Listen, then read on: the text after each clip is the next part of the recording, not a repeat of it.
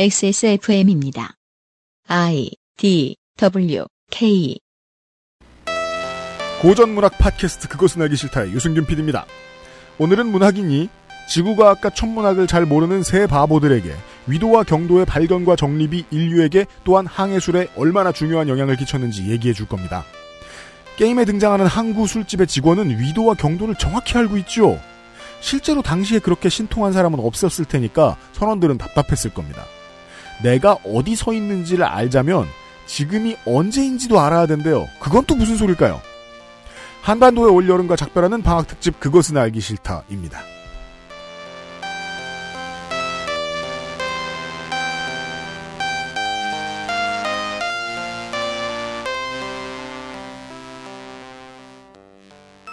그것은 알기 싫다 332회 금요일 순서 들어주셔서 매우 감사드립니다. 아이튠즈나 팟빵 파티 등등에서 별 다섯 개 남겨주시면 참 감사드리겠습니다. 제가 이런 말을 요즘 안 하는데요. 어, 이런저런 팟캐스트를 많이 듣고 사는데요. 무조건 이 얘기부터 하면서 인사를 시작하더라고요. 저만 안 하자니 시대에 뒤처지는 것 같아서 한번 떠들어봤습니다. XSFM의 유승균 PD입니다. 다시 인사드리죠. 광고를 들은 뒤에 지금 수많은 아, 중년의 아씨 아줌마들이 귀에서 환청이 들린다. 음악 소리가 들린다. 아, 바다 내음이 맡아진다. 이런 거짓말들을 자꾸 하고 있는데요. 일부는 거짓말이 아닐 것입니다. 우리의 오감 모두를 눈으로 보고 귀로 듣는 것만으로 사로잡았던 어떤 게임, 그리고 그 게임이, 그 게임이 보아, 보여주었던 시대상, 이 인류에게 무슨 의미가 있는지에 대한 얘기를 해보는, 어, 문학 코너입니다. 이번 주 금요일과 토요일에 마무리 짓도록 하겠습니다. 잠시 후부터 시작하죠. 그것은 알기 싫다는 한 번만 써본 사람은 없는 빅그린 프리미엄 헤어케어 정상적인 면역 기능 관리는 매일매일 NK365 이달의 PC로 만나는 컴스테이션 건강한 비움 친구 평산네이처 디메이트에서 도와주고 있습니다. 고민 없이 케미가 좋은 최신 PC를 만들고 싶을 땐 액세스몰에서 컴스테이션 이달의 PC를 고려해 주십시오. 주식회사 컴스테이션 모발에 힘이 없고 너무 얇아요. 비그린이죠. 스트레스성 탈모라는데 어쩌죠? 비그린이에요. 윤기나고 풍성한 머릿결 저도 만들고 싶어요. 네, 비그린이라니까요. 아무거나 쓸 순 없잖아요. 13년간 이어온 빅그린의 노하우 투쓰리에서 헤어로스까지 Big Green 건강한 변화의 시작, 비그린 헤어로스 샴푸. 건강을 위해 검색 또 검색. 그런데 정상적인 면역 기능은 챙기고 계세요? 건강의 기본은 정상적인 면역 기능. 내 옆에 탑 매일매일 NK365. 우리 아이 성장기부터 NK365 키즈. 건강기능식품 광고입니다. 이번만큼은 제대로 마음먹은 당신. 과식과 야식을 피할 수 있다면 건강한 비움 친구 디메이트가 도움을 드릴 수 있습니다.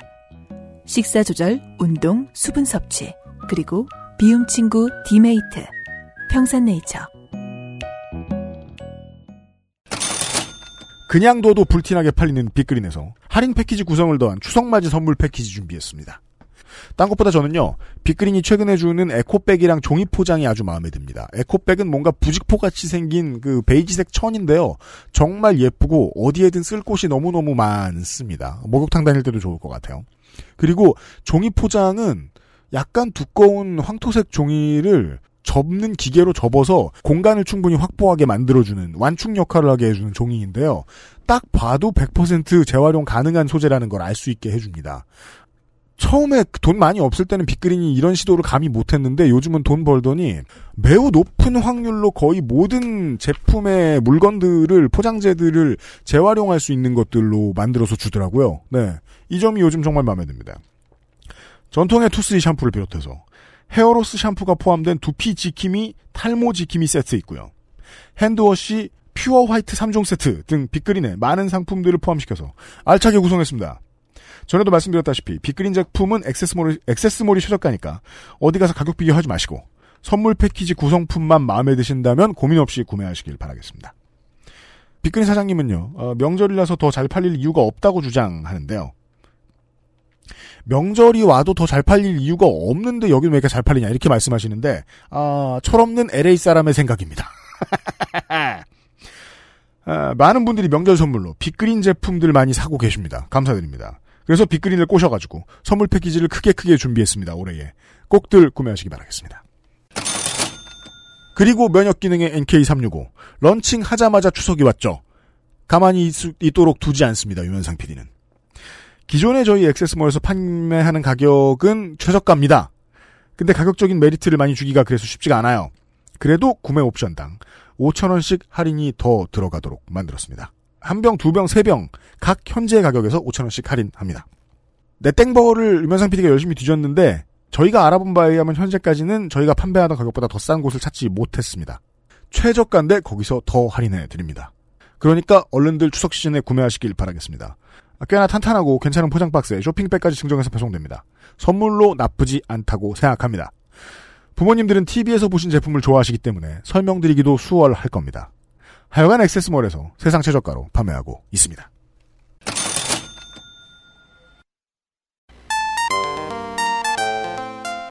양서를 만나는 시간 2019 여름 특집 파케문학관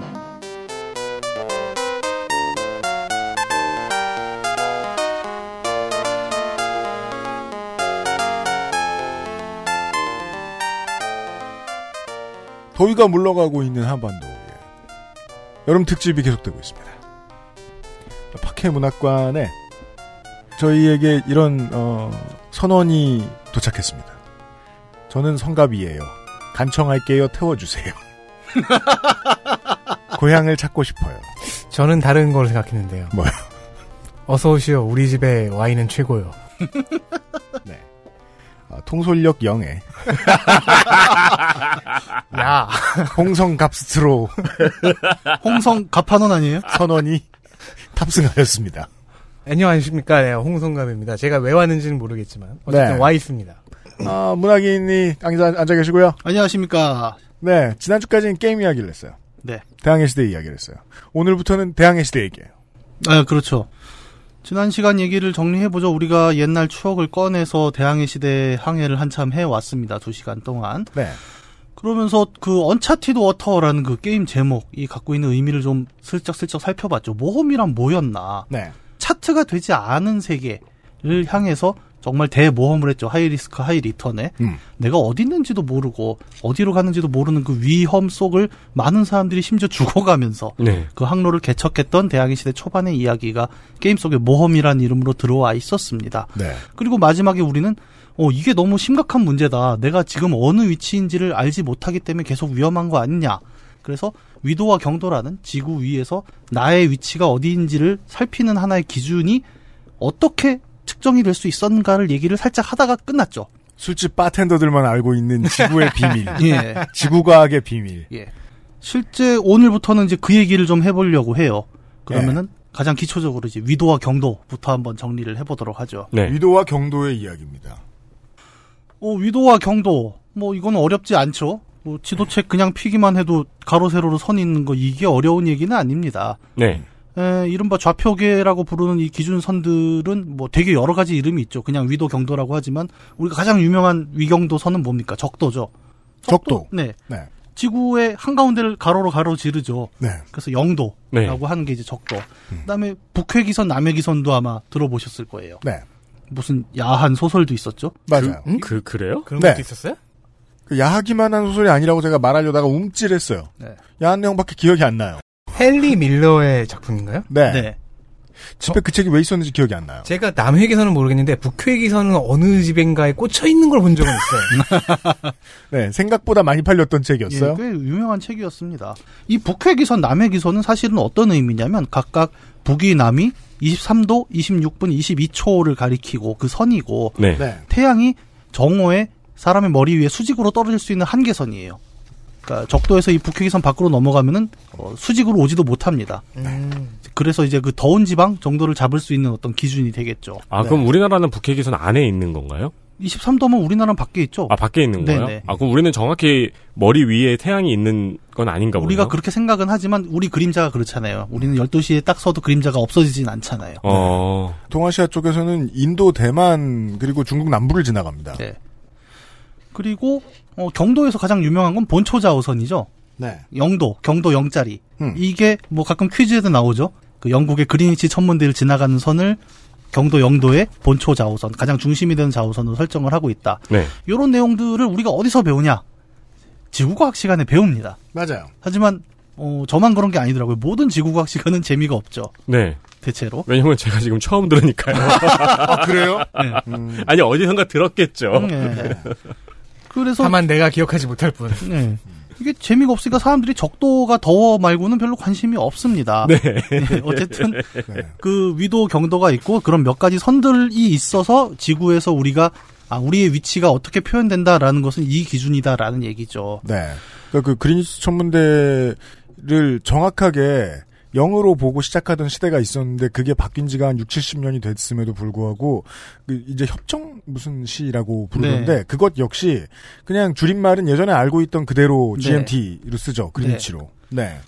가로로 위도선이 있고 네. 세로로 경도선이 있는데 이 두 개가 똑같진 않습니다. 이 둘의 좀 차이가 있어요. 볼까요? 일단 위도는 그렇죠. 제일 숫자가 높은 위도는 90도죠. 네. 그러니까 적도가 0도고 북극과 남극이 각각 90도로 잡히겠죠. 남이 북이 남이 네. 90도, 북이 90도면 남극 북극 얘기하는 걸 겁니다. 그렇습니다. 반면에 경도의 경우에는 어떻습니까? 동서로 움직이는 선이잖아요. 음. 얘는 0도에서 시작해서 360도까지가 있겠죠. 정확히는 359도겠죠. 네. 어, 얘는 끝이 없어요. 동서로 움직이면 왜냐하면 지구는 옆으로 둥글둥글 도니까. 네. 근데 남북은 우리가 끝점이 있다는 겁니다. 네. 지구는 구형임에도 불구하고 남쪽과 북쪽에는 극점이 있고 네. 동극 서극이 없다는 점이 경도와 위도의 가장 큰 차이죠. 아 근데 그것도 재밌을 것 같네요. 그린위치가 일단 좌우선이잖아요. 영도니까 정확하게 180도 되는 지점에 뭐가 있는가? 아무것도 없나? 오 글쎄요. 어.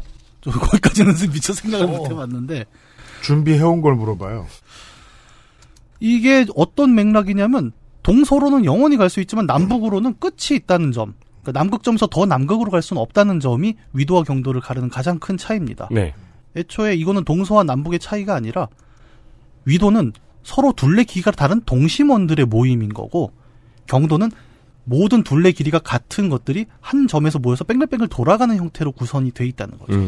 180도 지점이 날짜 변경선이잖아요. 네. 예. 0에서 180이 됐으니까. 음. 어 러시아의 그 동쪽 끝이군요. 네. 그래서 단순히 동서남북을 구분하는 잣대로만 이제 위도 경도가 우리는 알고 있지만 실질적으로 그 의미는 좀 다르다는 거죠. 음. 왜냐? 지구는 평면이 아니기 때문입니다. 네. 우리 지난 시간에 뭐 월드지 플랫 이런 얘기 했지만 음. 그리고 실제로 뭐 요새 지구 평면론자 막 이런 것도 막 얘기 많이 나오죠. 상당히 많죠. 네. 어느 유명한 연예인이 지구 평면설을 믿는다더라 이런 얘기 요즘 많이 하고 그 연예인을 소개할 때도 이 사람은 뭐고 뭐고 뭐고 뭐고 지구 평면설을 믿는 사람이다 이렇게 얘기하고 그러더라고요. 예. 어쨌든 이 평면 지도상의 네모 격자로 그려진 게 아니기 때문에 네. 지구는 여러분이 왜 여러 뉴스나 그래픽에서 보는 것처럼 그 3D 그래픽으로 지구 표현할 때 보면은 선들이 축축축축 겹쳐 있는 거 있잖아요. 그 모양, 그래픽 네. 모양. 그것처럼 돼 있는 선이 이제 위도 경도인 거예요. 아, 정확히는. 네. 지구는 구형이니까.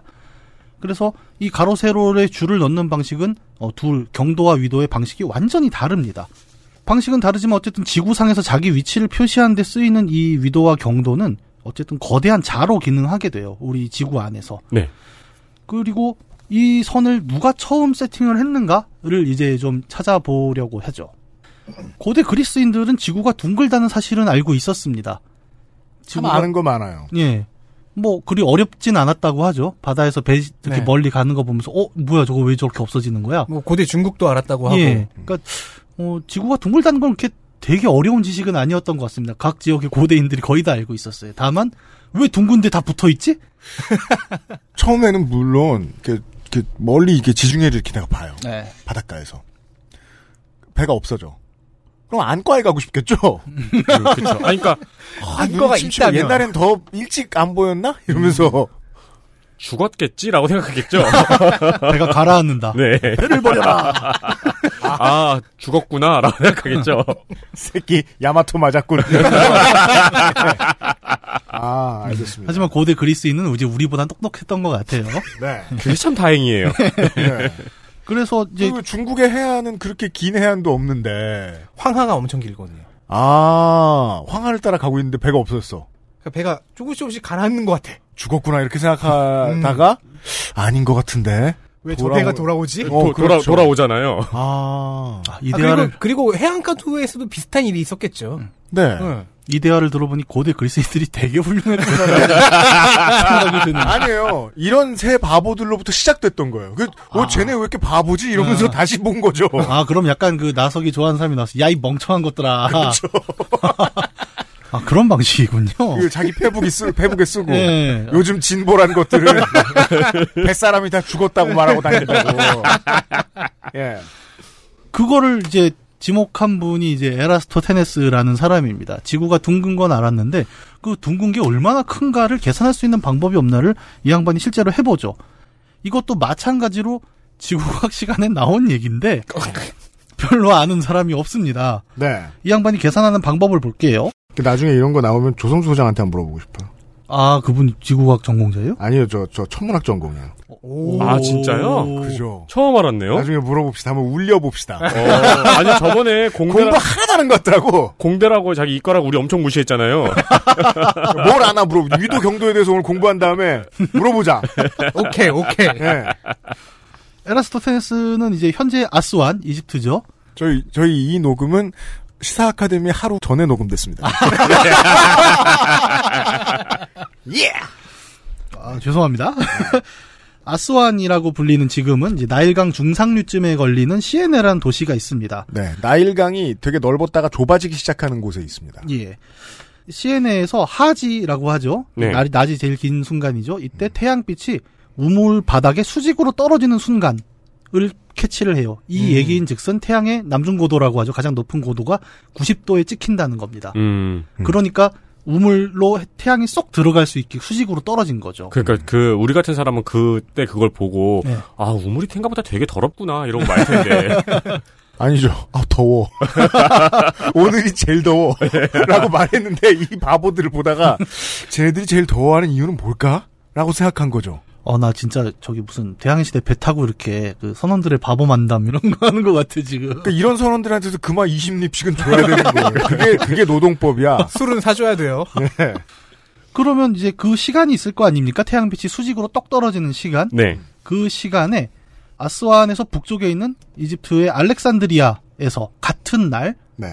마찬가지로 태양이 똑 떨어지는 순간이 82.8도다 같은 시간에 위도 계산으로 이거를 이제 확인을 한 아, 태양의 고도가 82.8도라는 걸 확인을 하게 되는 거죠. 네. 그러면 이제 아 둘이 위치가 다르다 구면상에서를 알게 된 거 아니에요. 음. 같은 시간이니까. 그러면 하진 날 같은 시간에 태양의 고도 차는 두 도시에서 7.2도 차가 나게 돼요. 네. 지구가 동그랗다고 하면은 어, 그 단면을 잘랐을 때 호의 각도가 7.2도가 되는 거죠. 음. 어. 그렇게 되면 이 두 도시의 거리를 알면 그리고 그 호의 각도를 알기 때문에 전체적인 원의 둘레를 계산할 수 있다는 게 에라스토테네스의 방식이었습니다. 음. 그리고 실제로 이 계산을 했더니 약 3만 6,960km쯤인데 지금 나사 공인 적도 둘레가 4만 km 정도 돼요. 거의 비슷하게 맞춘 거죠. 그러네요. 예. 아 근데 이때 맞췄는데 왜 콜럼버스는 작게 생각을 계산을 했을까요? 그 계산이 틀렸다고 생각한 겁니다. 아 그러니까 콜럼버스가 우리였네요. 그렇죠. 네. 그러니까 세상은 가끔 이렇게 어, 엉뚱한 오산에 의해서도 역사가 바뀌기도 하는 거죠. 그러네요. 예. 되게, 되게 과감한 과학적인 상상력인 게, 네. 예. 그, 같은 시간대에서 실험할 수 있다라는 상상도 했었어야 돼요. 네. 예. 그러니까 같은 시간에 태양은 같은 자리에 위치할 거야라는 가정이 있는 거죠. 여기. 예, 그 시간 관념도 있어야 되고, 네. 아 그러네요. 이거를 그러면은 이 사람이 만약에 혼자서 직접 확인했다면은 하진 날에만 가능하니까 예. 1년 있다가. 아. 무조건 1년이 걸렸겠네요. 네. 네. 혹은 뭐 걸어가서 했다. 1000km예요. 그러니까 뭐 낙타를 타고 가서 네. 했다. 그러면은 더 다른 결과가 나왔겠죠. 예. 예. 두 사람이 해가 자기를 따라왔거나 해가 자기 반대쪽으로 갔을 테니까. 음. 두 사람이 약속을 해놓고 재서 그 뭐 전화기로 이렇게 알려주고 그러니까 아니 아니 만, 만나서 카톡하고 간간 지점에서 카톡으로 만나서 알려주고. 이 사람아. 아, 님 지금임. 그 그러니까 시절에. 그게 힘들었겠네요. 네. 아. 뭐 실전화를 1000km 놓을 수도 없고. 네. 그다음에 네. 예. 굉장히 어려운 환경을 뚫고 꽤 괜찮은 계산을 해낸 거죠. 그럼에도 불구하고 이제 오차는 좀 나는데 몇 가지 원인을 찾아본다면 당시 사용한 단위가 그렇게 엄밀하지는 않았습니다. 음. 에라스토테네스가 계산한 단위는 스타디온이라고 합니다. 음. 1스타디온은 600포데스, 그리고 1포데스는 어, 성인 남성의 발 사이즈로 기록이 돼 있네요. 이게 과학의 난제였던 거죠. 네. 예. 지, 지, 이런 거, 저, 손가락으로 재고. 그러니까 단위가 표준화가 되지 않았다는 겁니다. 네. 그러니까 당연히 뭐 왕바리가 재면 또 길이가 달라질 수도 있는 거고 네. 네. 그런 면이 하나 있었다는 것.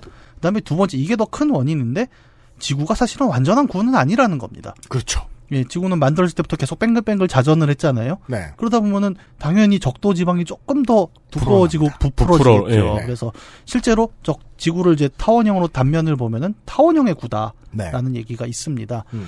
그리고 실제 우리가 지금 쓰고 있는 좌표계도 지구가 일종의 타원체다라고 간주된 상태에서 만들어지기는 해요. 예를 들어 어, 군인들 혹은 그런 지리계통의 저를 정보를 보신 분들은 WGS 84라는 좌표계를 아마 이름을 한 번씩 들어보셨을 겁니다. 이게 일종의 타원체 표준의 이름이에요. 타원체 표준. 예. 네. 그러니까 지구를 하나의 타운체로 본 그 기준 이름이 WGS84다라는 게 있죠. 그리고 이것보다 가장 중요한 것은 알렉산드리아와 시에네를 중심으로 놓고 지금 계산을 했지 않습니까? 이 둘이 같은 경도선상이 아니라는 점입니다. 아. 동서가 다른 음. 거예요. 음. 아. 그러면 이 사람이 잰 원은 이렇게 대각선 둘레가 된 거죠. 그러니까 남북극을 그렇죠. 정확히 잰 것이 네. 아니라 그러다 아. 보면 좀 달라질 수는 있을 건 거죠. 저는 이, 그, 약간 틀, 약간이지만 틀렸다라는 걸 봤을 때, 네. 아, 뭐가 문제였을까, 단위가 문제였겠구나, 어, 네. 지구가 약간 타원이니까, 네. 여기까지 생각했는데, 그건 생각을 못했네요. 정확하게 일직선상에 있는 네. 도시들이 아니었다. 예. 여기는 그 대항해 시대에서 보던 그, 저, 술집에 직원들이 없던 거예요. 에이, 위도가 틀려. 아니면 술을 많이 못 사, 선물을 많이 못 줬- 못 네. 줬어. 조금 나무로, 이렇게 그 사진 찍을 때, 저. 선물을 좋은 걸 줬으면 네. 그 위치는 조금 경도가 다른 것 같은데라고 얘기를 했을 겁니다. 예. 왜 에르스토티네스는 이 생각을 못했을까? 이 사람이 우리 얘기했지만 우리보다 똑똑한 것 같아요. 제가 보기엔. 아무것도 없던 데서 이런 걸 생각해냈으니까요. 근데 왜 그 차이를 계산을 못했을까? 생각 못한 게 아니라 이거는 측정할 방도가 마땅치 않았다고 보는 게 맞겠죠. 네. 예. 경도를 확인하기 어려웠으니까요. 음. 이 점에서 이제 드러나는 게 위도와 경도의 가장 큰 차이입니다. 위도는 상대적으로 측정이 쉬워요. 태양이 남중고도라고 하죠. 그러니까 12시에 가장 높이 뜨는 그 순간에 지표면과 몇 도를 이루느냐를 재면 은 위도는 알 수가 있습니다. 음. 그러니까 쉽게 말하면 그림자가 가장 짧은 순간의 각도라고 해야 될까요? 네. 근데 어 경도는 어떻게 해야 될까요? 이 가장 어려운 문제가 생각보다 여러 곳에 나옵니다. 예를 들어 볼까요? 미국 지도에 보면 사우스 다코타주인데 네. 그 미국 주 경계들 보면 이렇게 네모 반듯하지 않습니까? 네. 네. 그렇죠. 구글 지도로 그 사우스 다코타주의 경계를 쫙 확대를 해보면 선이 삐뚤어져 있습니다. 맞습니다. 미국 사우스 다코타 주를 만나는 몬테나 주의 동쪽 경계는 캐나다에서 선을 그으며 내려오던 1877년 당시 지리 연구자들의 실수로 인해 당초 정했던 경계에서 1.4km 멀어지게 됩니다. 사우스 다코타 입장에서는 약속된 경계보다 약간 후퇴했던 것이지만 크게 신경 쓰는 사람은 없는 것 같군요. 이게 위에서 음. 그거 내려온 사람하고 밑에서 올라가는 사람이 달랐던 거예요. 경도를 못 맞춘 거예요. 네. 그래서 살짝 삑사리가 납니다. 어, 그러네요. 아, 딱, 그랬구나. 딱 직사각형인데 끄트머리가 삑사리가 이렇게 나네요. 네네. 이게 생각보다 이제 맞추기가 힘들어요. 현대에 이제 GPS 같은 게 있어서 돌아가는 시대에도 이게 사실은 측정이 쉽지가 않은 문제인데 도대체 고대 그리스에는 이걸 어떻게 잡아내겠습니까? 아, 그 미국의 중북부를 그 처음에 이제 주계 같은 걸 만들고 주를 설정하면서 주가 늘어나다 보니까 이제 주의회에서도 주계를 확실히 하자는 얘기를 하고 주변의 주들하고 얘기를 했을 거 아니에요. 그 실무자 공무원들이 엄청 고생했겠네요. 네. 실제로 이거 전쟁도 났어요. 톨레도 전쟁이라고 해서. 네네 그렇죠. 이게 주- 써보고 아 직선 아니라고 다시 하자고. 아 아무리 해도 안 된다고 저 산은 어떻게 올라가 이러면서 저긴 강 바닥인데 승질내고. 예. 굉장히 어려운 사우스다코타는 그런 분노를 보여주는군요. 사우스다코타의 주계는 예. 사우스다코타 가본 적도 없는데 죄송합니다. 예. 못 가볼 거예요. 아니, 나 핫스페이스가 요즘 또 그- 괜찮은 관광지라고 합니다. 네. 그리고 또 요즘 그 일본 관광을 안 하기 때문에 아. 예 미국 항로 그 저 요새 저 할인 많대요. 네. 그래도 가격 차이가 너무 나지 않나요? 열, 열 배는 나지 않나요? 그늘 이런 생각으로 접근해야 돼요. 좀만 더 모으면 돼. 좀만 더 모으면 우리도 사우스다코타에 갈 수 있어요. 어렵습니다. 경도 측정은. 그러니까 지구가 또 하필 동서로 뱅뱅뱅 돌기 때문에 태양이나 어떤 별을 가지고 경도 측정하는 것도 보통 어려운 문제는 아닌 거예요. 네. 게다가 또 하나의 문제는 그거죠. 남극과 북극은 이제 적도와 함께 위도에는 불변의 기준점이 될 수 있지 않습니까? 네. 여기가 끝이가. 여기 시작, 여기 끝. 네. 경도는 아까 우리 얘기했지만 그런 게 없잖아요. 네. 그러니까 지금의 경도 영도라는 것도 사람이 임의로 만든 거잖아요. 그렇죠. 런던에서 우리가 제일 해양에서 세니까 우리가 영도. 음. 뭐 당시 이탈리아는 자기네 기준으로 안 했겠습니까? 다 하다가 아, 그냥 그거 프랑스가 네. 끝까지 파리가 예, 예, 맞아요. 기준이라고 우기다가 나중에서야 거의 마지막쯤으로 합, 합류했죠. 네. 그런 문제인 거예요. 그러니까 측정 자체도 어렵고 표준을 잡기도 어려운 게 경도 문제입니다. 뭐 지금은 이제 궁극적으로 이제 영국이 그 자오산의 표준을 잡긴 했는데 음. 네. 그러면 이제 그 표준을 잡았다 쳐요. 그러면 내가 경도상으로 그 그린시 천문대 자오선 영도에서 지금 몇 도 떨어진 거야를 재는 방법도 이제 더 애매해지는 거죠. 왜냐면 지구는 뺑뺑뺑 돌고 네. 시간마다 계속 지구가 움직이는데 그건 내가 얼마나 이동했는지도 지금 측정이 안 되는 상황에서 태양의 움직임, 지구의 자전까지 계산을 해서 내 위치를 본 건 굉장히 어려운 문제였던 거예요. 상대성 개발이 안 됐잖아요. 상대성 그러니까, 예, 그러니까 이 그, 그 GPS가 구현되기 위해서는 상대성 원리를 이해하지 못하고는 불가능하다고 예, 하잖아요. 맞습니다. 내가 뛰어가는 동안 시간이 얼마나 바뀌었는가 세상에. 예, 예, 예. 그 계산을 할 방법은 그 전에 인류한테는 없었으니까. 네. 왜냐하면 지구가 동서로 자전을 하는데 우리가 보통 별이나 태양을 두고 그 위치를 보지 않습니까? 네. 옛날 보면 근데 지구가 돌면 태양도 같이 저기 뭐야 천문도 같이 돌아버리는 거예요. 시간에 따라서 그럼 어떻게 측정을 하냐는 겁니다. 그러니까 지구의 자전 속도를 알지 못하는 하는 방법이 없죠. 네. 나침반을 처음 중국에서 개발했을 때에도 처음에는 이것의 절대적 위치가 상징하는 게 무엇인지 몰랐다고 하죠. 음. 항해할 때 이렇게 써보니까 좋더라 정도의 예. 네. 논의였던 것이고. 나중에 그거를 이어받은 아랍 쪽에서도 음. 그냥 좋네 정도였어요. 음. 아 이거 술 먹기 게임하자. 그래서 북쪽에 앉은 사람이 계속 마시고. 이제 그 원리를 알게 된 도박꾼이 이거 북쪽이구만. 네. 어 이건 새로운 방법인데. 네, 손모가지 걸어 이런 다음에 북쪽에 앉혀놓고. 아, 예. 그럼 유해진 씨가 자석 갖고 오겠지. 아니, 내가 뭐 석쌤이 있어서 저기 앉으라는 건 아니고. 아유 여기 쇠가 붙네. 이게 뭐야 어, 오늘 왜 이래? 이, 과가 없으니까 대화가 이렇습니다, 청취자 때문- 여러분. 저 때문인가요? 너저분에도 용서하십시오. 죄송합니다. 좀 네. 진정할게요. 아, 이게 리스본 항구 술집의 분위기예요. 그 태양과 별의 위치로 자기 위치를 계산하는데 아까 위도 얘기할 때는 시간이 고정돼 있었잖아요. 정오다. 네. 12시에 측정한다는데 경도는 12시라는 걸 고정해도 측정할 방법이 없는 거지 않습니까? 네. 그러니까 측정이 안 되는 거예요. 근데 이 얘기를 조금만 뒤집어 보면 뭐가 포인트가 되느냐? 경도라는 좌표계는 사실은 시간의 좌표이기도 하다는 점입니다. 경도가 360도로 돼 있잖아요. 지구는 24시간에 한 바퀴 자전을 합니다. 음. 네. 그러면 경도 15도의 차이는 1시간이란 얘기예요. 네. 아주 쉽게 얘기한다면. 음. 1시간 동안 지구와 돈만큼의 거리가 15도인 거죠. 정확히. 네. 물론 그, 어, 공부해본 사람만 아는 아주 엄밀한 차이들은 생략합니다. 네. 예를 들면 그, 어, 북해기선과 남해기선의 위치는 4만 년에 1도? 2도? 뭐 이렇게 바뀐대요. 네, 맞아요. 그런 거 생략합니다. 네. 지구 자전축이 조금씩 움직이고 있기도 하고. 네. 4만 년에 1도면 아, 굉장히 빨리 바뀌네요. 그러니까 왜 팽이가 돌면서 축 돌듯이 네. 그 지구 자전축도 이렇게 지금 22.35도인가? 음. 23.5도인가? 그게 조금씩 조금씩 틀어진다고는 하는데 네. 이제 그것까지 넣으면은 네, 저희가 방송을 안 하고 논문을 써야 되기 때문에 음. 그렇습니다. 예. 아무튼 한 시간. 논문을 쓰는 게 아니라 논문을 읽고 있겠죠. 네. 아, 그럴 수도 있겠군요. 그래서 좌표계라고 하지만 남북과는 다르게 동서는 시간의 문제가 같이 섞여 있습니다. 네. 그렇습니다. 어, 이런 경우에 우리가 이런 방법을 써야 되죠. 시간과 좌표가 같이 섞여 있을 때 좌표를 측정하는 방법은 따라서 시간을 정렬시키는 거죠.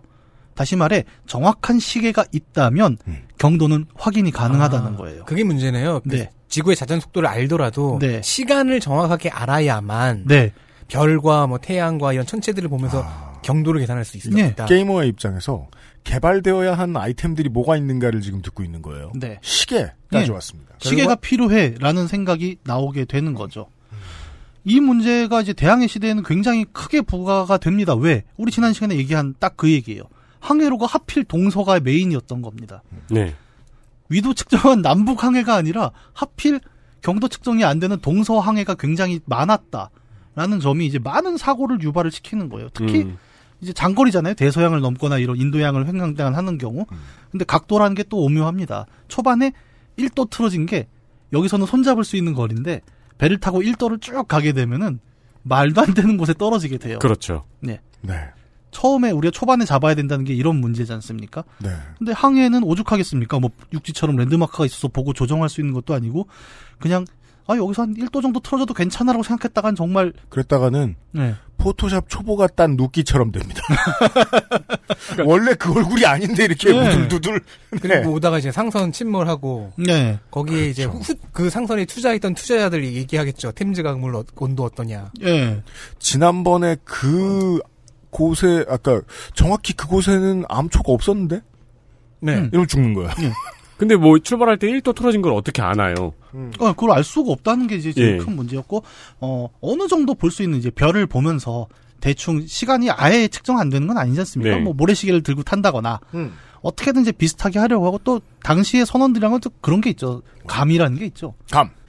야, 이 정도면 어디쯤인 것 같아. 뭐 그런 감에 많이 의존돼서 항해를 하곤 했어요. 음. 뭐 근데 그 정확하지 않다는 게 계속 문제를 일으킨 게 이제 실제로 큰 사고를 내기도 합니다. 뭐요? 1707년 10월 에, 클로디볼리 셔블이라는 사람이 이끄는 군함, 영국 군함 21척이 프랑스 툴롱 항구를 공격합니다. 그리고 돌아오는 길에 10월 22일에 기함을 포함한 4척이 그냥 그 프랑스 해변에서 영국으로 돌아오다가 암초에 걸려서 난파를 해서 1700명이 죽어요. 어 이겼는데. 그 짧은 길인데. 예. 고작 프랑스에서 영국 넘어가는 항해로인데도 경도 계산이 틀렸고 선원 하나가 선장한테 그랬대요. 어 이거 경도가 지금 잘못된 것 같은데 이대로 가는 우리 길이 아닌 것 같은데요라고 했다가 음. 혼납니다. 툴롱은 남동부 지중해 쪽이네요. 그러니까 네. 길, 길이 좀 머네요. 영국까지. 네. 아 이렇게 돌아가는 거죠. 예, 예, 예. 그 어쨌든 그 길을 돌아오는 지중해를 끼고 분명히 해안을 끼고 돌아오는 길 아닙니까? 네. 근데도 경도 계산 틀렸는데 야밤에 결국 암초에 부딪혀갖고 집에 오는 길에 1,700명이 죽어버린 거죠. 야, 근데 1700년도면은 이 정도의 루트는 샅샅이 다 알고 있어야 네, 되는 알고 있어야 되는 시대잖아요. 루트가 맞아요. 네. 예. 근데 뭐 그런 건 있죠. 밤에는 깜깜하기도 하고. 배경이 1700년이라는 게 중요해 보입니다. 예. 그, 그, 선장이 묵사를 했다는 거 아니에요? 네. 야, 잠 좀 자자. 혹은, 야, 뭐로 가도 잉글랜드는 가.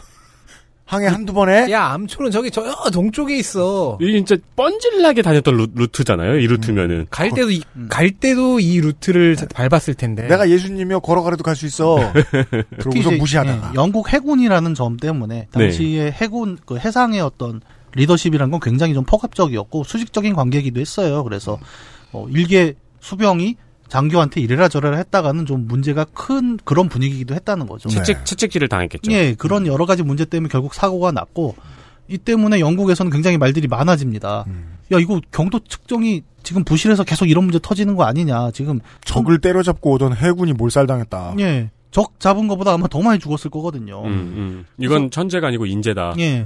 근데 프랑스에서는 정신 승리하고 이겼다.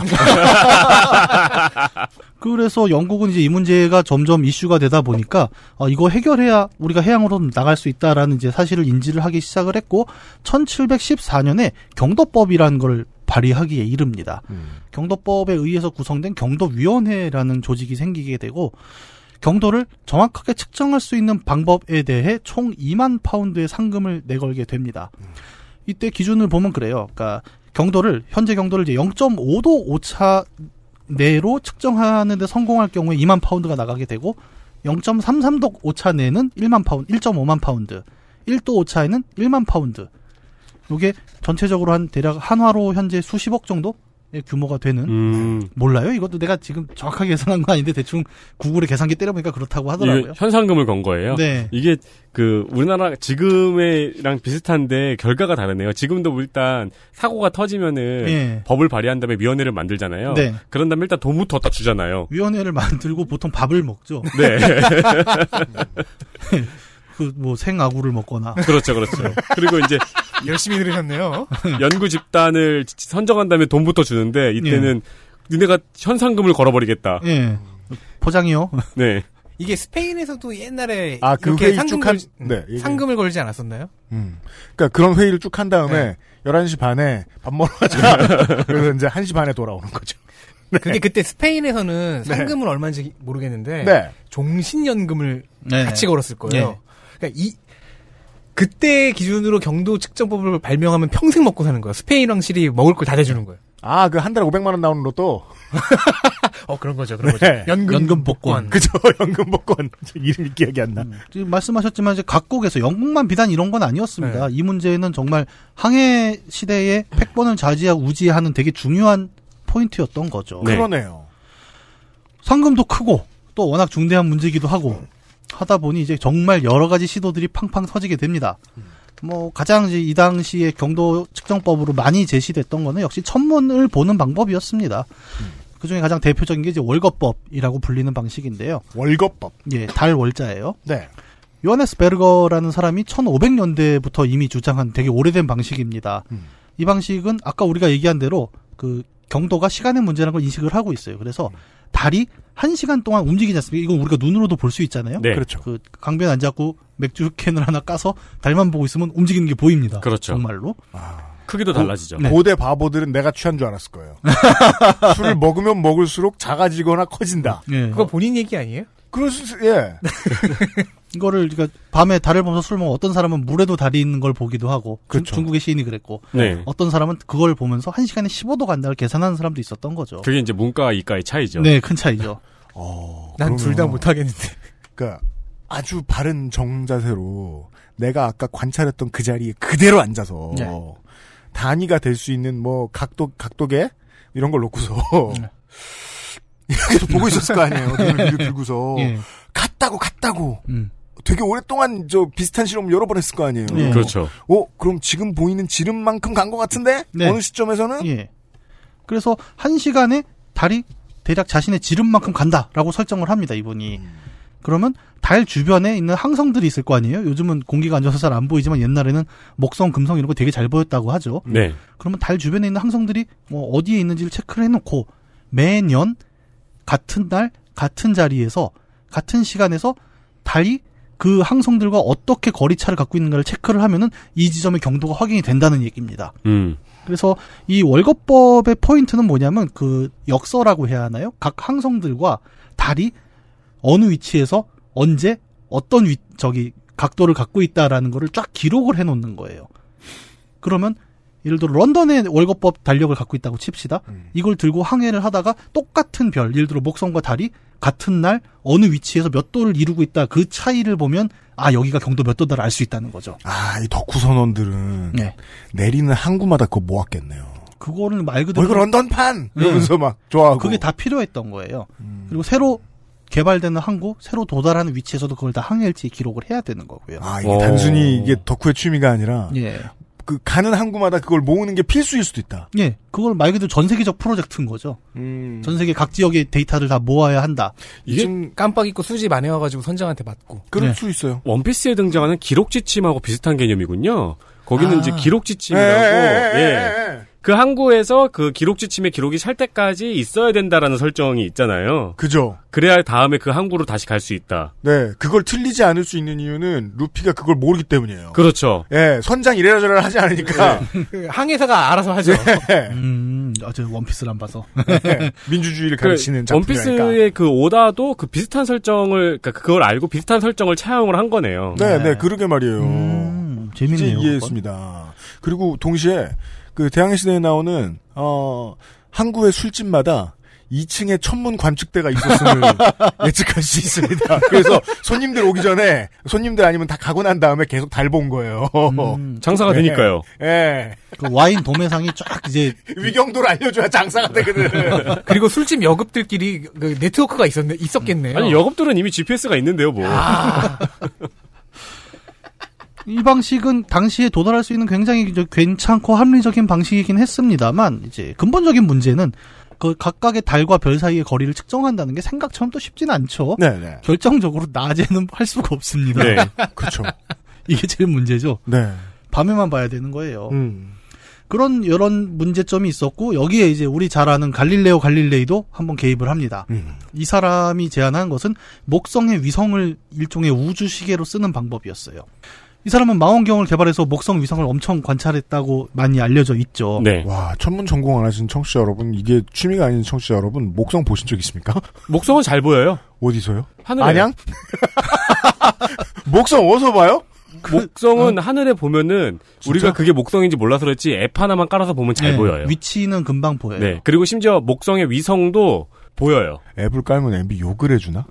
아니 그게 볼 뭐냐면- 때까지 봐 이 새끼야. 이러면서 그냥 어떻게 되게- 알려주는 거지? 어, 반짝반짝 빛나는 별인데 그렇구나. 네. 앱을 켜보면 아 저게 목성이에요라고 알려줍니다. 저한테 잔소리 좀 해주세요. 목성 어떻게 보셨어요? 목성은 어마어마하게 밝아서 네. 그러구나. 어. 그러니까 우리가 바보인 거죠. 옛날 사람들은 다 보고 알았는데. 그건 이 방송 시작부터 정해져 있는 컨셉이었어요. 그리고 그, 그, 쌍안경 있잖아요. 네. 그 취미용으로 사는 한 10만원대의 쌍안경으로만 봐도 위성 정도는 보여요. 어, 그건 저 보고 싶다. 저기 죄송한데 누가 선장인가요? 예? 여기서. 여기 유니버셜 마린 캡틴이 하나 앉아 있었습니다. 아, 그렇군요. 선장님. 이경혁 제독이. 선장님 불길한 예감이 듭니다. 뭐, 왜요? 향유를 좀 뿌리도록 하죠. 내 녀석은 꼴도 보기 싫다. 두 번 다시 이곳에 얼굴도 내밀지 마라. 다 외우고 있어 우리는. 아, 창피하다 진짜. XSFM입니다.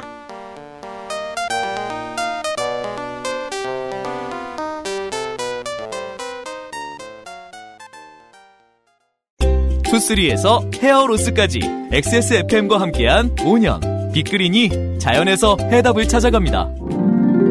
Big Green 건강한 변화의 시작 빅그린 헤어케어 시스템 건강기능식품 광고입니다. 탄수화물이 지방으로 합성되는 것을 억제하는 가르시니아 캄보지아 추출물 HCA. 풍부한 양의 HCA가 함유된 당신의 새로운 비움 친구 디메이트를 만나보세요. 이번만큼은 제대로 마음먹은 당신. 운동과 수분 섭취를 잊지 않으셨다면 건강한 비움 친구 디메이트가 도움을 드릴 수 있습니다. 식사 조절, 운동, 수분 섭취, 그리고 비움 친구 디메이트. 평산네이처.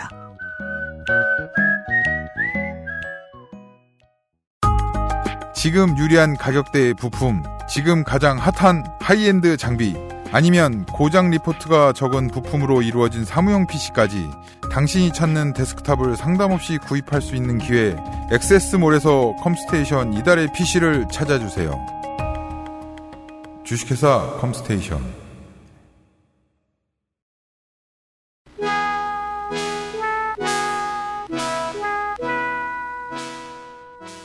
그 갈릴레이가 이제 본 거는 뭐냐면 목성의 위성이 목성 위성이니까 당연히 목성 주변을 뺑뺑 돌 거 아닙니까? 네. 네. 그럼 지구가 볼 때는 목성의 위성이 앞면에 있을 때가 있고 뒷면에 있을 때가 있을 거란 말이에요. 네. 근데 얘도 동일한 주기로 돌 테니까 얘가 시계잖아. 그럼 그 위성이 보였다 안 보였다는 주기를 체크해서 그걸로 시계를 쓰자. 그러면 전 세계가 전부 목성을 보면 동일한 시간을 보는 거야. 음. 목성을 시계로 쓰자. 네.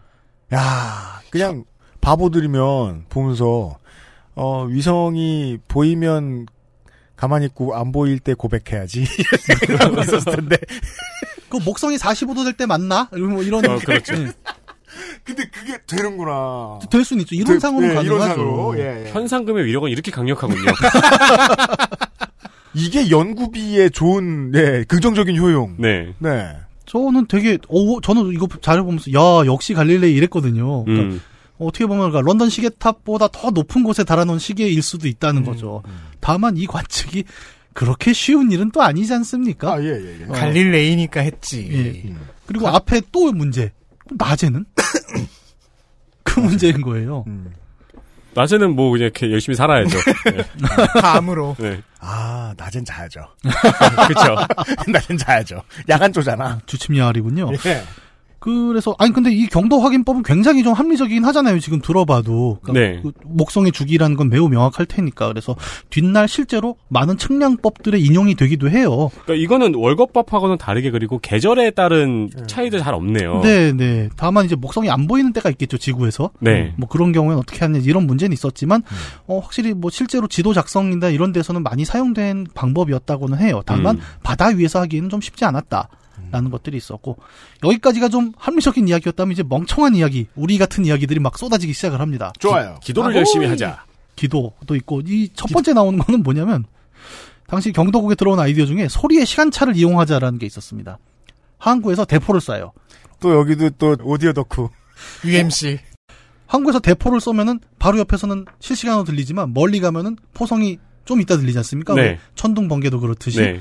그럼 그 시간차를 이용해서 경도를 계산을 해보는 거야. 너무 비싼 시계네요. 예. 일단 그럼 이제 매 시간마다 대포를 한 발씩 쏴야 되고. 네. 근데 제일 결정적으로 소리가 들릴 거리면 경도가 이슈가 되나? 그 문제가 제일 컸어요. 아, 지구가 아주 쪼만하다는 전제군요. 네. 그러니까 그러면 이 사람들의 상상력에 의하면 너무 센 대포를 쏘면 우리가 맞을 거 아니에요. 먹어라 구스타프 열차포 빙 돌아서 히틀러의 시계. 네. 도대체 이게 막 당연히 기각이 됐겠죠 이런 이상한 그렇죠. 아이디어들은 예. 그렇겠죠, 네. 네. 그 밖에 이제 지구 자기장을 이용해서 측정을 음. 하자라는 거지 지금 지오이드라고 하죠 네. 네. 근데 지구 자기장을 이용해서도 볼 수 있는데 음. 문제는 뭐냐면 지구가 울퉁불퉁하고 지각면이 다 다르다 보니까 이게 되게 또 정확하게 나오진 않아요 그래서 아이디어는 좋지만 이것도 어, 미세한 편각 차 때문에 계산하기 어렵다 음. 어, 굉장히 이런 시도들이 있었고 그중에 가장 놀라운 시도가 이제 금착약이라고 불리는 방법이 있었습니다. 금착약? 네. 일종의 연금술의 확장판인데요. 요 내용이 이제 움베르토 에코의 소설 전날의 섬에 굉장히 좀 상세하게 묘사가 됩니다. 어떤 내용이냐면 지금은 우리가 상처를 상처가 났어요. 예를 들어 칼에 푹 찔렸어. 그러면 약을 상처난 부위에 바르잖아요. 네. 빨리 나으라고. 근데 이 당시에 이 금착약이라는 거는 뭐 교감의 가루, 가루약이라도 표현을 하는데 찌른 무기에 약을 바릅니다. 네. 무기가 아파요? 그러니까 그러면 이제 그 무기가 찌른 상처가 낫는다는 개념이 있었어요. 아 주술이군요. 당시 사람들은 주술이라고 생각을 안 했고 예 어쨌든 케미스트의 일종이라고 생각을 음. 이게 그 했겠죠. 그 뭐냐 저 무협지들 보면 가끔 나와요. 네. 금착약이라는 것은 예, 뭐 그냥 약이잖아요. 네. 그러니까 창에 바르는 약 이렇게 써 있어요. 그래서 저는 어린 나이에 당연히 이건 오타다. 창상이 빠졌다. 상이 빠졌다. 아, 아. 저도 그렇게 생각했습니다. 근데 진짜 창에 바르는 거야. 아 근데 그 그 그 무협 음. 소설은 중국이고 이건 영국이잖아요 지금. 그 수출도 됐겠죠. 그러니까 연금술의 시대에 아니 요즘 다이어트 약들 이런 거 수출되는데 아직도 레몬 디톡스 이런 거. 나 그거 샀어. 아 우리 고백. 건 우리 건 좋아. 이게 뭐예요? 오늘 왔더라. 우리 건 좋아. 의지가 없으면 살 안 빠져요. 그것은 제가 그- 제가 보장합니다. 그리고 적어도 디메이트는 창에 바르진 않아요. 아니지 돼지 뭐 삼겹살 이런 데 바르지 않아요. 좀 우리가 생각하기엔 좀 납득이 안 가지만 당시에는 꽤 유행한 인기가 있는 방법이었나 보더라고요. 그 금착약이? 음. 예, 그러니까 어디에 찔렸을 때 예를 들어 뭐 망치질하다 못에 내가 찔렸어. 그럼 못에다 바르는 거죠. 음. 그럼 낫는다라는 개념이었습니다. 이거를 이제 경도에 어떻게 활용을 하느냐? 그러니까 아, 같은 시간대에 같은 반응을 보이는 무언가가 있었으면 좋겠다라는 네. 매우 과학적인 상상력이 요렇게 발현된 어. 거군요. 이게 일종의 그러니까 전신기처럼 사용이 돼요. 예, 런던에서 배가 출발할 때 네. 어, 개나 고양이를 칼로 푹 찌르고 그렇죠. 고양이를 배에 태웁니다. 그렇죠. 그리고 한참 가다 런던에서 매 2시간마다 가루약을 뿌려줘요. 그 찌른 칼이에요? 음. 예. 그럼 고양이가 맨날 아파하다가 잠깐 낫는 거예요. 아, 안 아프다. 그러면 바다 위에서 아, 지금이 런던 기준으로 2시군. 웃기고 아, 고양이가 안 아파하는 시간을 예. 네, 체크하면서 그래서 심지어 고양이가 계속 아프게 하려고 계속 상처에 소금을 뿌리는 방법도 있어요. 그 이게 과학적인 실험을 보자고요. 근데 고양이가 울버린 고양이라서 갑자기 팍 나, 나와버리고 그, 왜냐면 금착약의 효과는 원격이니까. 네. 게다가 또 그 보다 보면은 그 저 대항해 시대에서 투, 투에서 대항해 시대 게임에서는 항해 도구로 분류되죠 네, 고양- 고양이. 고양이가 없으면 쥐떼가 찬 예, 네. 거랍니다. 소형의 애완동물 네. 쥐를 잘 잡는다 이렇게 설명돼 있어요. 네. 이게 고- 고양이 같은 이제 많이 있는 아이템들을 네. 두고 이런 이런 실험을 한다는 걸 생각을 해보면 어디 캐리비안에 가서 부두교 사제를 모셔와. 음. 그래서 그쪽에서 저- 저주를 건 분을 배에 태워. 음. 그리고 런던에서 계속 이렇게 바늘로 콕콕 찔러봐. 그렇죠. 그런 방법도 있는 거죠. 어? 이러면 그게 더 설득력이 높은데요? 같은 거래요. 네, 그게. 그러네요. 네. 이게 뭐 아예 불가능하다고 저는 생각하지 않습니다. 이런 얘기하면 좀 웃기지만 음. 요새 양자역학에서는 양자 얽힘이라는 게 최근에 아, 음. 그건 그렇죠. 증명이 됐죠. 그러니까 우리가 보통 빛의 그 제한이라는 게 있지 않습니까? 우리가 사는 물리 세계라는 건 그러니까 뭐 어떤 정보도 초속 30만 킬로미터 이상을 나갈 수 없는 게 현재 세계인데 양자역학에서 최근 밝혀낸 것 중에 하나는 어, 쌍으로 얽힌 양자의 한쪽 상태가 변환하면 시간에 관계없이 네. 음. 거리에 관계없이 반대쪽에 있는 게 즉시 변한다. 그래서 그걸로 어떤 원거리 통신이 가능하지 않겠냐 뭐 네, 이게 이런 그래서 얘기들이 초강성 있어요. 원거리 통신으로 그 양자 얽힘이 각광을 받고는 있죠. 예. 하지만 이제 이게 연금술의 아이디어다 이렇게 얘기하면 이제 욕을 먹는 거고. 일단 양자 네. 얽힘이 되려면 그 안에 있는 게 완전히 고립된 개여야 되는데 예. 고양이는 배에서 잘 돌아다니고 있잖아요. 아파서 절뚝거리면서. 음. 그래서 어쨌든 당시로서는 나름 오, 야 이거 되게 신박한데 라는 생각이었나 봅니다. 그래서 이런 아이디어도 올라왔던 거죠. 음, 어쨌든 이런저런 말도 안 되는 아이디어 속에서 사실 뭐 이런 아이디어들 보면 요즘 또 많아요. 그러니까 굉장히 이상한 아이디어가 많아지는 게 첫째 상금이 너무 높았다. 그리고 둘째 명예도 꽤 있었겠죠. 네. 음. 그러다 보니까 요즘도 각- 요즘은 그런 게 많이 없어졌는데 예전에 한 90년대 00년대까지만 해도 지면신문 하단 광고 보면 그런 분들 많았습니다. 내가 정 17각형을 자 없이 작도할 수 있는 방법을 찾았는데 이 제도권 학계가 나를 받아들이지 않고 있다. 이런 비슷한 일들이 이제 경도 측정 당시에 엄청 쏟아진 거죠. 요즘은 무한동력 기관 뭐 이런 예. 그렇죠. 쪽에 아, 요즘도 많죠. 굉장히 많지 않습니까? 가장 큰 상징이겠죠 네. 지금으로 치면. 아 무한동력 기관 검색하시면은 또 어르신들 만들어 놓은 얼기설기한 홈페이지들 많이 예. 찾을 수 있습니다. 네. 그 당시에도 이제 늘 비슷했던 거예요. 그런 속에서 그나마 이제 합리적이고 가능성 있는 방법으로 꼽힌 것이 두 가지. 아까 얘기한 월거법을 사용하는 천문학적인 접근. 네. 그리고 다른 하나가 가장 정밀한 시계를 이용해서 시간을 측정하는 방법. 이 두 가지가 이제 최종적으로 가능한 방식이지 아니겠느냐라고 의견이 좁혀지기 시작을 합니다. 음. 근데 이제 당시 이제 거기 과학원이 왕립과학원이다 보니까 네. 그리고 주로 천문학자들이 이 경도 심사국에 많이 들어가 있다 보니까 음. 대체로 이제 천문학적 방법을 많이 이용을 하자라는 쪽으로 많이 기울어져 있는 상태였어요. 아는 거 해야죠. 네. 이래서 인선이 중요해요. 그런데 뭐 쉽게 밝혀지진 않았죠. 그 천문학이라는 것도 꽤나 발전을 했지만 그게 항해용으로 또 가능하느냐라는 또 별개의 문제지 않습니까? 아까 네. 말씀해 주신 대로. 예. 그러니까 예. 목성 안 보이는데요? 예, 이때만 해도 이제 육분위 같은 게 나와서 밤에 어, 별의 위치, 북극성 같은 걸 놓고 그 수면 펴- 집 수평면과의 각도를 재서 위도는 꽤 정밀하게 측정이 되기 시작을 했단 말이죠. 천문 네. 관측 기구가 없었던 건 네. 아닙니다만 경도는 어려웠고 그 경도를 찾기 위해서 천문학자들은 아까 얘기한 대로 아까 월거법이란 건 거의 전 세계적 데이터베이스 구축의 작업이었지 않습니까? 이거를 각국 과학자들이 막 협력을 하고 데이터를 나누고 하면서 뭐 클라우드도 없고 이메일도 없던 시기에 꽤 두껍게 작업을 하기도 해요. 음. 하지만 여전히 힘들었고 아까 얘기했죠 그 상금 자체가 결국 0.5도 내의 오차로 경도 측정을 해야 한다는 조건까지는 도달하기 어려웠던 겁니다. 음. 이 난제가 오랫동안 표류하다가 뜻밖의 그 왕립 천문학자나 도통 고등교육을 받은 사람이 아니라 또 해박한 과학지식을 갖고 있는 당대의 과학자도 아닌 그냥 성실하고 열심히 살았던 어느 덕후기질 다분한 시계공에 의해서 풀리게 됩니다. 이게 토요일의 이야기입니다. 토요일에 그기서부터 이어드, 이어드리도록 하겠습니다. XSFM입니다.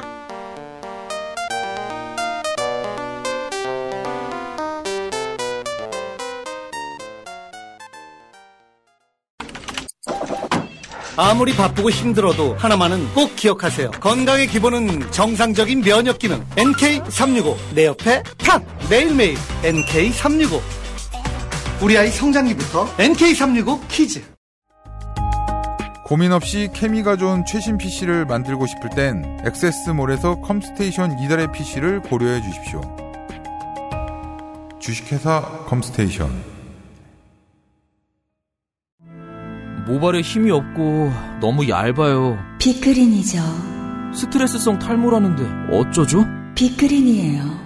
윤기나고 풍성한 머릿결 저도 만들고 싶어요. 네, 비크린이라니까요. 아무거나 쓸 순 없잖아요.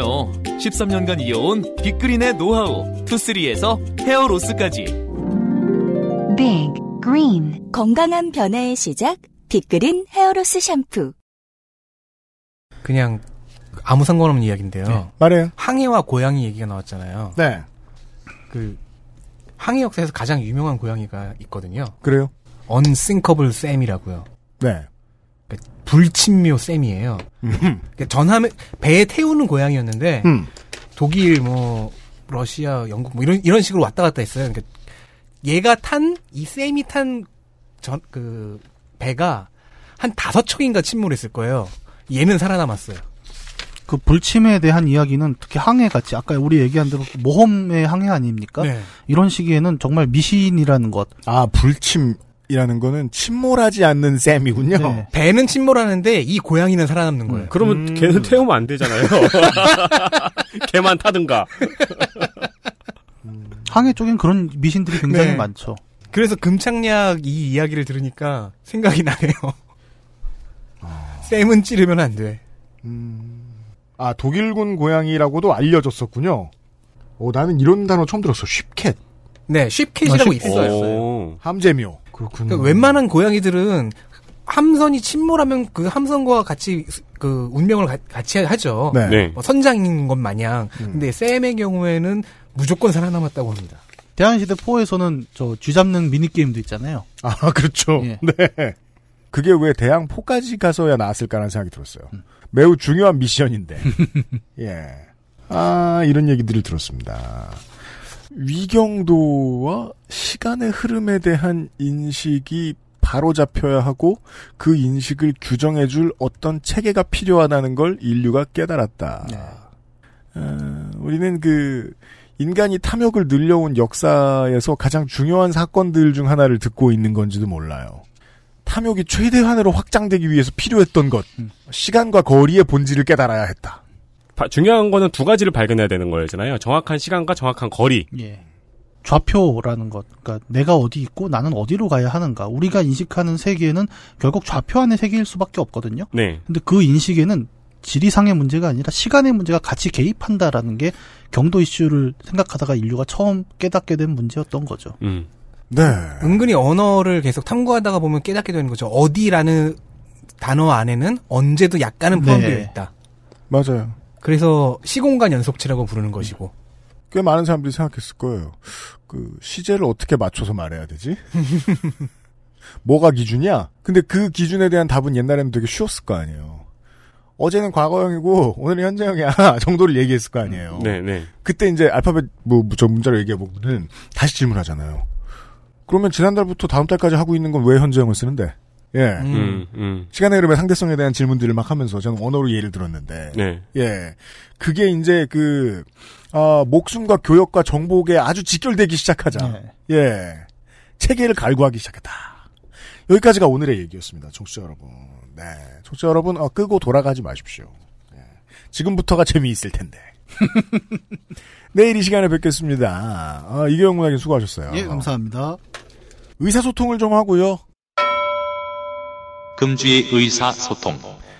XSFM25의 gmail.com을 통해서 사막의 펭귄님께서 우주보안관 장고 얘기했죠, 저희가. 이걸 MBC에서 방영했을 때 주제곡은 김국환 선생이 아니라 강병철과 삼태기가 불렀다는 제보를 해주셨습니다. 다시 찾아 들어봤습니다. 맞습니다. 저희가 틀렸습니다. 감사합니다. 그리고 마찬가지로 메일로 어, 최윤성 씨께서 레이와 신생구미에 대해서 김민아 시사 아저씨가 큰 기대를 안 갖는 게 좋을 것이다. 저도 사실 그렇게 얘기했잖아요. 그래서 이런 말씀을 해주시더라고요. 개인적으로 기대하고 있었는데, 그러니까 한국의 시민들이 왜 레이와 신생구미 같은 정당을 기대했, 정당에 대해 기대를 했느냐. 아베의 폭주와 일본의 극우화를 우경화 드라이브를 막아주는데 조금이라도 도움이 될 것 같아서 였잖아요. 개인적으로 기대하고 있었는데 방송에서 왜 이리 부정적으로 이야기하실까 했습니다. 일본에 존재하는 장애인 차별의 원인을 교육으로 보고 왜 일본의 교육이 망가졌냐는 원인에 대해서 아마 레이와 신생구미의 국회의원이 이런 얘기를 했나 보죠. 전쟁에서 진 일본에게 GHQ가 도입해준 교육이나 문화가 원인이라고 레이와 신생구미의 훈하고 야스이코 의원이 생각하고 있더군요. 어, 이건 극우의 의견하고 일치하잖아요. 최현성 씨가 이렇게 말씀해 주셨습니다. 희망이 없는 것 같습니다.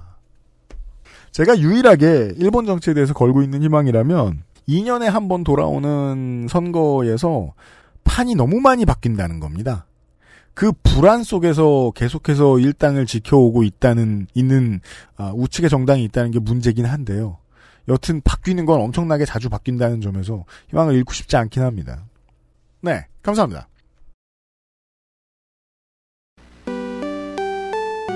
금요일에 그것은 알기 싫다 순서를 마무리 짓도록 하겠습니다.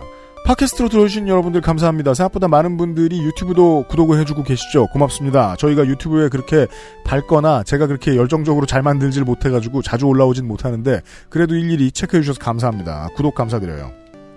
지난주하고 지지난주에 유튜브에 그것은 알기 싫다 300회 특집 공개방송의 출연자별 클립을 드디어 풀로 업로드를 했습니다. 아, 출연자들이 무대에 서서 와주셨던 분들한테 말씀드렸던 그 장면 그대로 녹화돼가지고 나갑니다. 그리고 이번 주에는 329회 금요일자 방송 팟캐문학관 그만턴 테트리스는 다 누구 소유일까의 풀클립도 유튜브에 업로드했습니다. 아, 열심히 블루스크린을 활용했으니까 확인 부탁드리겠습니다. 유튜브 계속 업로드되고 있습니다. 액세스몰은 추석이라서 겉보기엔 똑같은데 속으로는 할인 패키지가 엄청나게 생기고 있죠. 돈 있으시면 쓰기 좋은 타이밍입니다. 돈을 쓰시거나 안 쓰시거나 언제나 저희 방송 들어주셔서 매우 감사드립니다. 내일 이 시간에는 오후 3시에 다시 인사드리도록 하지요. 파케문학관 대항해 시대 마지막 편을 들고 말이죠. 오늘도 감사했습니다. 안녕히 계십시오. XSFM입니다. I D W K